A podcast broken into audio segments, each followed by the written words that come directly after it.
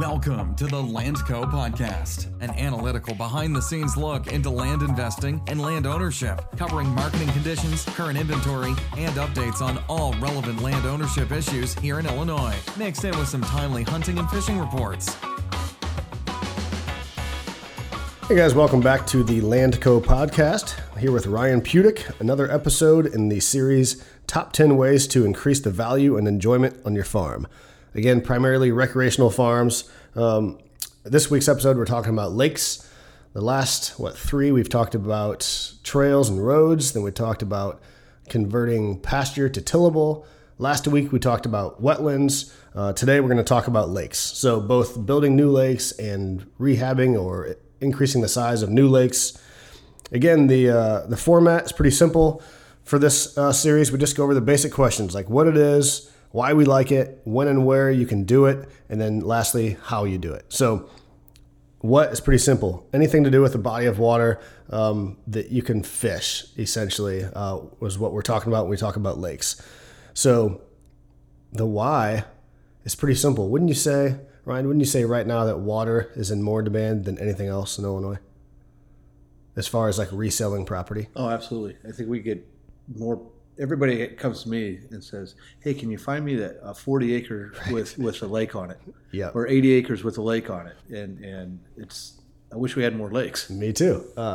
Tillable is always in demand, but from a recreational standpoint, like water, everyone wants it. And right now it's, how many farms are out there with good lakes on it for sale? Very few. So the why is very simple. Like simply put, everybody wants a lake.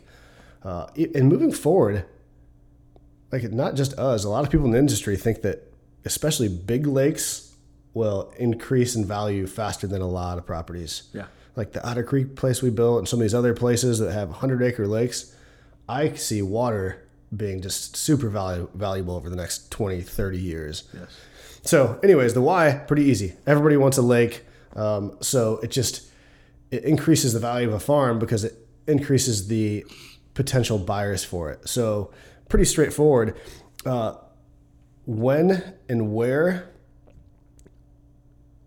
you can force a lake anywhere, but for the most part, it doesn't matter if it's timber or out in the ag field or anywhere. You want to, mellow sloping area. This kind of has flat bottoms area. So you have a big area that would flood. Is that what you'd say for a lake site? Yeah, so you get more surface acres of water. It doesn't make a lot of sense to build a lake in a big, deep cut ravine when you can't walk the shorelines to fish it. If you got some kids young kids that just aren't going out in a boat, you can't really do that on a situation like that. And those end up being pretty small because they're so narrow and everything. So and you're limited to dam size as well as far as the height of your dam. So by the time you do it, you've got all this cost in building the maximum dam that you can build without getting a permit from the DNR. I believe it's 25 feet. 25 feet, yes. And that's from the toe of the dam, which is on the back. And so you've got a very short. You got a 25-foot dam, but your body of water may only be a half an acre, which doesn't make it worth it. So yeah. Let's talk about that for a second. What's the smallest? We haven't talked about this. I bet we have the same answer, but what's the smallest lake that you would recommend? 2 acres. 2 acres. Okay. I would have said, I bet that's right. I would have said an acre and a half. Yeah. The only time that I'd go under that, and the reason why we both probably say that is you get an acre under and they just become like weed ponds, and cattle ponds. Yeah, exactly. Mosquito pits is what I call them. It's just the cost to do it doesn't justify what the end result is. Right. The only time that I think that that may not be accurate is when someone does it like at their house and they keep, the manicure. Treat it. And it's like, yes. Even if it's a quarter acre at your house, sometimes you can keep on it and you can make that look cool. Right. But on a farm that you're not at all the time, anything under a couple acres, it just becomes, like you said, it's a mosquito pit. Yeah, it doesn't pencil out. There's just too much time involved and too much work involved to maintain it for the reward. Well, in fact, when we value stuff, because we give a different value to water than we do timber and tillable, and we don't count anything under, an acre If it's under an acre, we don't even count it. We say no, it doesn't add any value.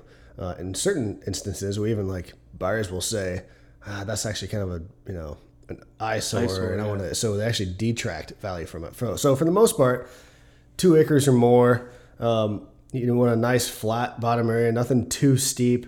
But again, we do that. So if you have a piece of property and you're not sure, we can come out and check it out. For the most part, most farms have an opportunity somewhere to put in some body of water. Some may not make sense because of the cost of doing it, but usually every farm has an opportunity to put a lake in. Yep. So let's talk about the cost a little bit before we get into how, because the first two or three things we talked about were relatively inexpensive projects. Yes. You know, wetlands, you know, they can creep up there a little bit, but they're nothing compared to a lake. You know, nobody knows. Lakes are more expensive than almost everyone realizes. You know, how many calls do we get that they want a lake? But then they're shocked at how much it costs. All of them, right? Yeah. So they are expensive. So you need to be really careful that you're not, you know, let's say you build a lake for $100,000. It's not going to increase the value of your property by $100,000 immediately. It doesn't. But it increases how many people would look at your property to buy it. Because of that. So now, you know, if you're investing and you want to sell it, you know, now you can sell it in 2 months instead of 2 years. And so that carry cost goes way down. So there's a lot of, you know, there's more math to it than just like, how much does it cost? How much is it going to improve the value of my farm? Right. But you need to be really careful there because, I mean, again, Ryan and I are from the development background, and until 2008, 2009, or 10, I forget all the years, but how many lakes did we overbuild? Almost everyone. Back in 2006, 2007, people would pay for them. It didn't matter. It did not matter. You could put $150,000 in a lake and you had no problems. Right. So, but now that's not entirely the case. So we are getting on average about $7,000 per acre on lakes. On surface acres. So when we're evaluating a farm, if it's got a 10-acre lake, we say that's worth about $70,000. Mm-hmm. It is very hard to build a lake for $7,000. For that size of body of water, it's virtually impossible to build it for $70,000. Yeah. So on average, a 10-acre lake, you know, I'm not talking if you get it under the surface and spend a bunch on fishing stuff, which most people do. Yeah, a lot of structure underneath the surface, things like that. Or you may get lucky and it's a very... the way that the land lays out, maybe your dam is only 100 foot wide and you could get very lucky and it didn't cost you that much. Oh, for sure. But most of the 9 times out of 10, that's not the case. What do you think an average 10-acre lake has cost us over the past 5 years? Is that $100,000? $100,000, I would say. $10,000 an acre? $10,000 an acre was what we've always used as a rule of thumb. Yeah. Sometimes it's $8,000 an acre, sometimes $7,500 an acre, but just to make sure you've got all your bases covered as far as the pipe, the overflow, all that stuff. You know, when we built lakes, they were built to last forever, and we rip-wrapped the dams, things like that. So, you know, we would spend $10,000 an acre, easy. Yep. Not everybody does it that way, but as a rule of thumb, use $10,000 an acre. You would always be safe. Right. So that's where you have to be careful because if you make it, we've spent that underneath the water before. Yeah. And so, you know, all of a sudden you got $20,000 an acre in a lake. It's fine if you're going to keep it and it's for personal enjoyment, but if you're trying to resell it, you just kind of got to watch. You're not going to get all that money back. You're just doing it for a quick sale. And sometimes you'll get all of it back. And sometimes you can actually divide it up and get more for small parcels. There's a bunch of ways to that a lake can help you, but you have to be careful because you can spend a ton of money on a lake. And if you're doing it for resale, a lake is one project that can get upside down fairly quickly. Very quickly, yeah.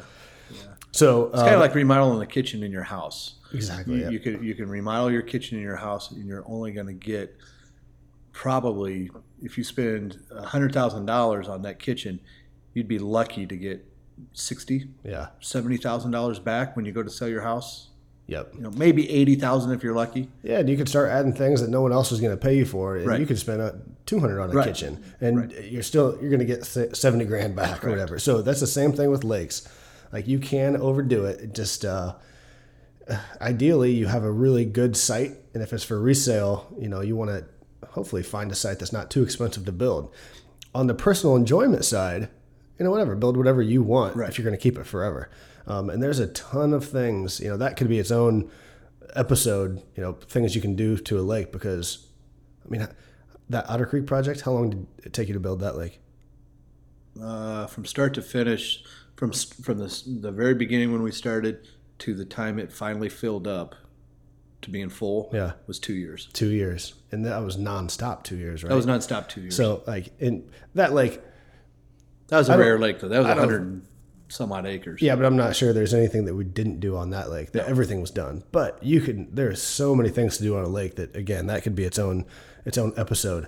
But in general, we love lakes just because right now that is what everybody wants. So from a value standpoint, while you may not get all of it back right away, your hold time on these farms, that goes away. I mean, farms with lakes that are priced correctly sell like immediately. They're gone. Yeah. A lot of them don't even hit the open market. Yep. It just as soon as I hear that the owner is deciding he's thinking about selling, within a couple of days they're gone. Yeah. Or a broker knows it can be for sale. It's like, hey, these 100 people want it. I'm going to call two of them. The first one's like, yep, I'll take it. Yep. From a personal enjoyment side, I can't remember what all we're talking about in the series, but at least for me and our family, I'm not sure. I wouldn't buy a property without a lake. Like, we love the water that much. I don't know if there's one particular thing more than a lake that adds enjoyment to a farm. Is there? I mean, outside of a lodge, we're not talking about construction in this series. So you guys use this lake the kids are swimming in it. You guys are fishing, you know, laying out on rafts, doing all that. Yep. Fishing off the dock. Waterfowl hunting. Pretty much everything we do on this farm is around this lake. So from a personal enjoyment, I'm not sure there's anything that you could do that adds more enjoyment to a farm. And again, I'm talking about the masses.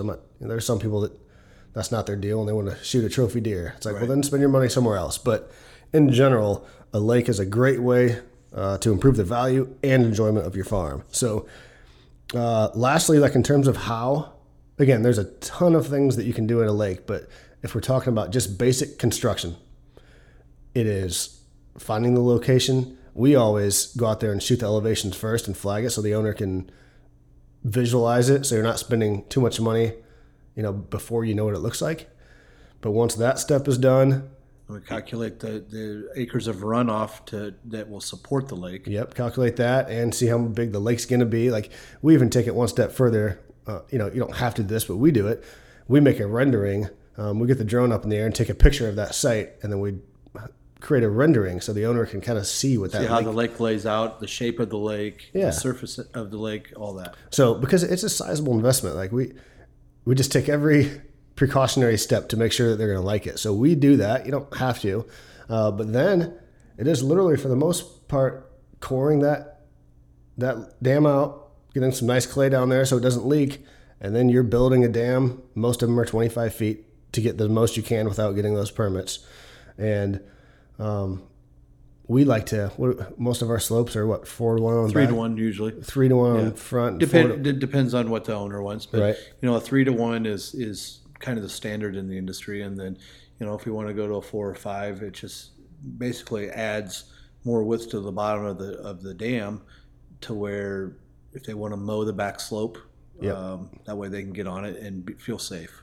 Right. So it is unlike a wetland. We could finish those in 2-3 days. Yeah. Lake projects usually a couple weeks minimum. Yeah. And that's with our full-time crews in there with multiple pieces of equipment running 8 to 10 hour days. Yep. So it is a big process, but again, the reward is there.